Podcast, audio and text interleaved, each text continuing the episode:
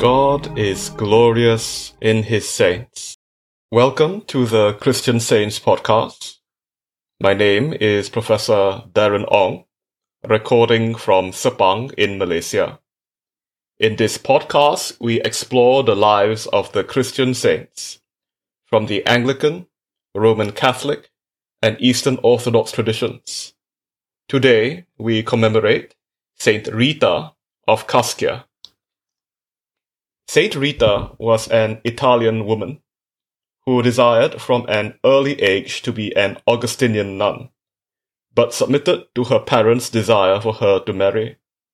Her husband and children would die young, under tragic circumstances, and Saint Rita joined the convent later in life, where she would become known for her piety and by the effectiveness of her prayers. So much so that today she is known as the patron saint of the impossible. Let us hear an account of her life. This is from the website of St. Rita's Church in Dade City, Florida. Rita was born in the year 1381 in the village of Rocca Porrena near Cascia, Italy. Her parents, Antonio and Amata Lotti, considered her birth a very special gift from God. For Rita was born to them, as they were already advancing in age. As a young girl, Rita frequently visited the convent of the Augustinian nuns in Cascia and dreamed of one day joining their community. Her parents, however, had promised her in marriage, according to the custom of the day to Paolo Mancini, a good man of strong and impetuous character. Rita accepted her parents' decision, resolved to see this as God's will for her. The young couple was joined in marriage, and soon twin boys were born to them. Rita found herself occupied with the typical concerns of a wife, mother, and homemaker of Rocca Porrena, while Paolo was employed as a watchman for the town. In Cascia, as everywhere, a great rivalry existed between two popular political factions, the Guelphs and the Ghibellines. As a minor official of the town, Paolo often found himself drawn into the conflict and the strain that this caused probably accounts for the tension which he sometimes brought into the Mancini household. By her prayer, patience, and affection, however, Rita was able to ease the stress and worry her husband experienced, but she was not able to shield him altogether from the dangers to which society exposed him. One day, as Paolo was returning home from work, he was ambushed and killed. The pain which this unexpected and violent death inflicted upon Rita was only compounded by the fear she felt that her two teenage sons, moved by the unwritten law of the vendetta, would seek to avenge their father's death. Rita's only recourse was to prayer and persuasion. As it happened, the death of both boys, from natural causes a short time later, removed them from physical and spiritual danger. Despite her great burden, she could still thank God that they had died in peace, free of the poison of murder to which hatred and revenge might have otherwise drawn them. Now alone in the world and without family responsibilities, Rita once more turned her thoughts to the desired vocation of her youth, that of joining the Augustinian nuns of St. Mary Magdalene Monastery. Some of the religious of the community, however, were relatives of the members of the political faction considered responsible for Paolo's death. So as to not to tempt the harmony of the convent, Rita's request for admission was denied. Fortunately, she was not to be easily dissuaded from following what she knew to be God's plan for her. She implored her three patron saints, John the Baptist, Augustine, and Nicholas of Tolentino, to assist her, and she set about the task of establishing peace between the hostile parties of Cascia with such success that her entry into the monastery was assured. At the age of 36, Rita pledged to follow the ancient rule of St. Augustine. For the next 40 years, she gave herself wholeheartedly to prayer and works of charity, striving especially to preserve peace and harmony among the citizens of Cascia. With a pure love, she wanted more and more to be intimately joined to the redemptive suffering of Jesus. And this desire of hers was satisfied in an extraordinary way. One day, when she was about 60 years of age, she was meditating before an image of Christ crucified, as she was long accustomed to doing. Suddenly, a small wound appeared on her forehead, as though a thorn from the crown that encircled Christ's head loosed itself and penetrated her own flesh. For the next 15 years, she bore this external sign of stigmatization and union with the Lord. In spite of the pain she constantly experienced, she offered herself courageously for the physical and spiritual well being of others. During the last four years of her life, Rita was confined to bed and was able to eat so little that she was practically sustained on the Eucharist alone. She was, nevertheless, an inspiration to her sisters in religion and to all who came to visit her by her patience and joyful disposition despite her great suffering.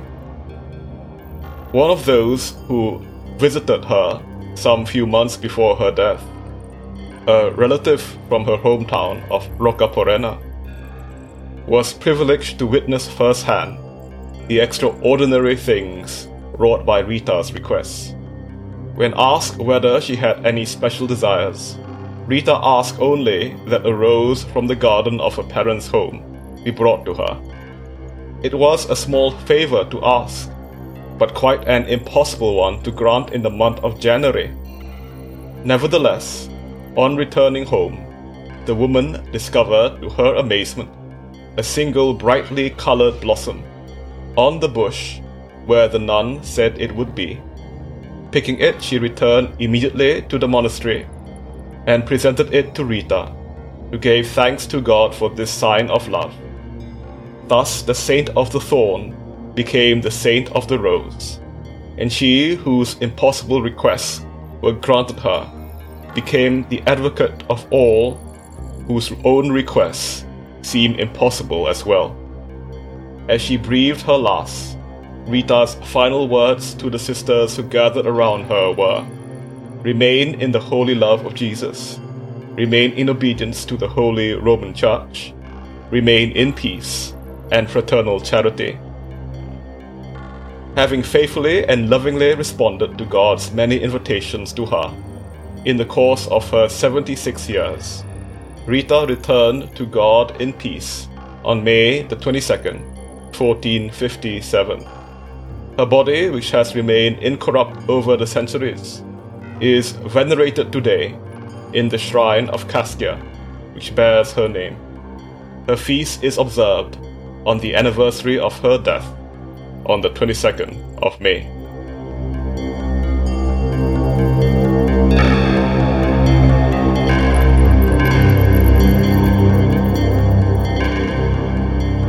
Saint Rita was known for her devotion to her vows in the convent, the vows of poverty, chastity, and obedience.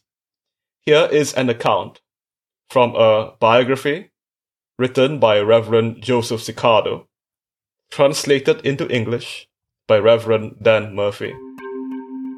One particular incident in the life of Saint Rita will give you an idea how detached she was from earthly things. On the occasion of her journey to Rome, in company with the other nuns, Saint Rita happened to find on the way, on the way, a gold coin which she threw into the swift waters of a river they had to cross. The nuns were surprised at her act, which they considered at least imprudent, and some of them reproved her, saying, We may stand in need of money before we return to Cascia. Saint Rita, sorry that she had displeased her sisters, responded to their complaint with these words Sister, I threw that piece of money into the river, because though the coin was small and of little weight, to me it seemed very heavy, so heavy indeed that I did not have the strength to carry it any longer.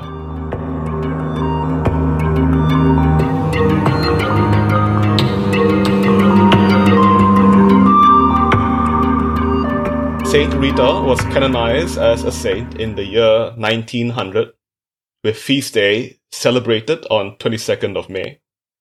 There was a celebration in the year 2000 to mark the centenary of her canonization.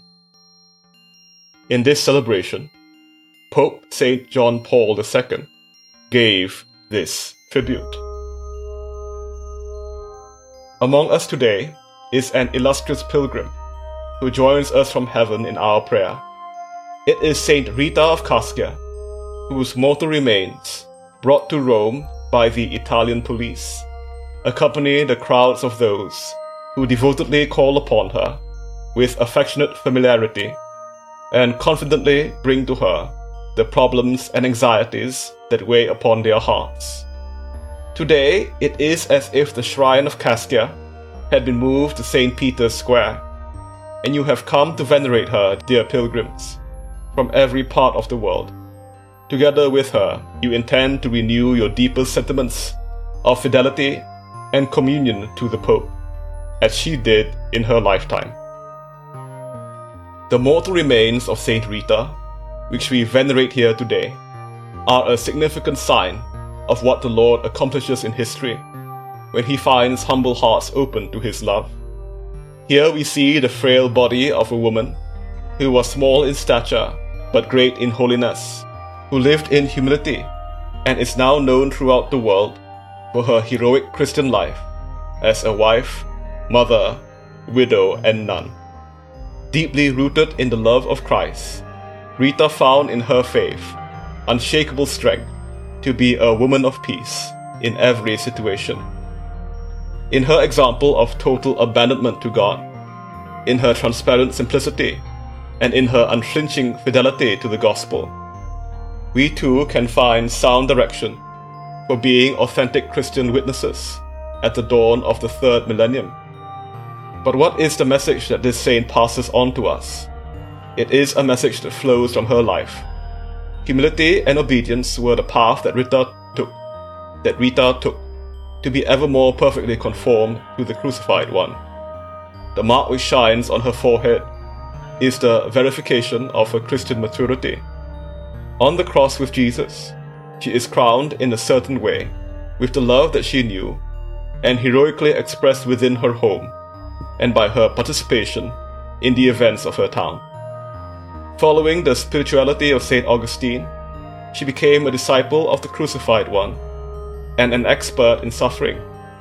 She learned to understand the sorrows of the human heart. Rita thus became the advocate of the poor and the despairing, obtaining countless graces of consolation and comfort for those who called upon her in the most varied situations. Rita of Cascia was the first woman to be canonized in the Great Jubilee at the beginning of the 20th century, 24th May 1900. In decreeing her sainthood, my predecessor Leo XIII observed that she pleased Christ so much that he chose to imprint upon her the seal of his charity and his passion. The privilege was granted to her for her exceptional humility, her interior detachment from earthly desires, and the admirable penitential spirit which accompanied her at every moment of her life. Today, a hundred years after her canonization, I am pleased to offer her again as a sign of hope, especially to families.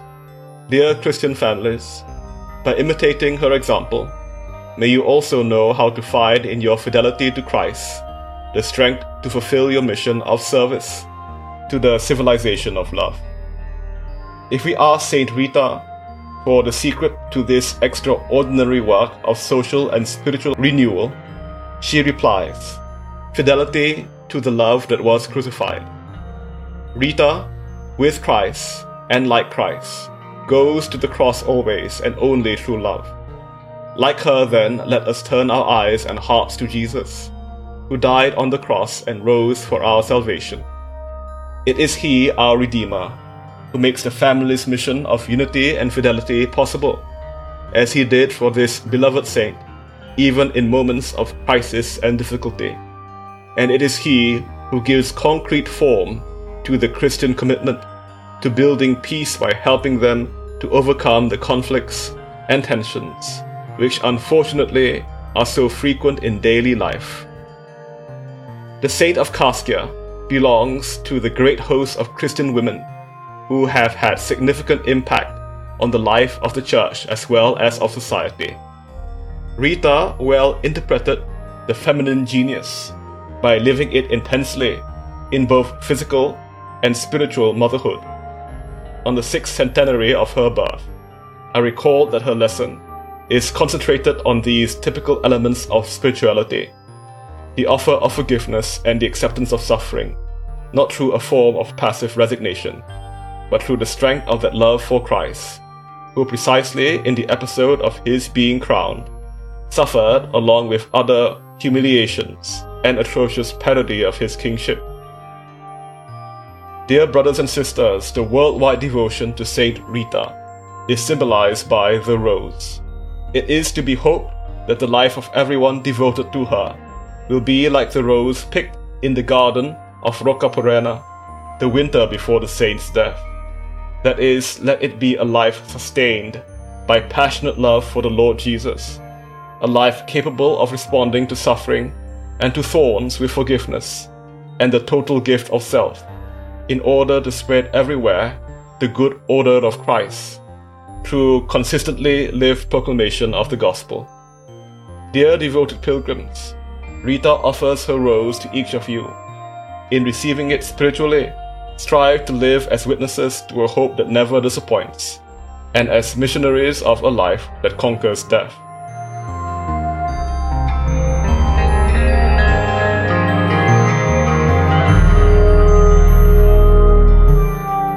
Thanks for listening to this episode of the Christian Saints podcast. Look for the Christian Saints podcast page on Facebook or on Instagram. Or find us on Twitter at podcast underscore saints. All music in this episode was composed by my good friend, James John Marks of Generative Sounds. Please check out his music at generativesoundsjjm.bandcamp.com.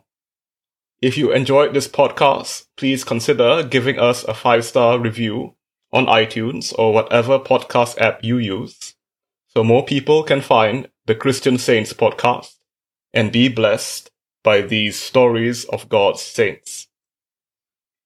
We will end with the last words of Saint Rita of Cascia to her sisters in the convent as she lay in her deathbed.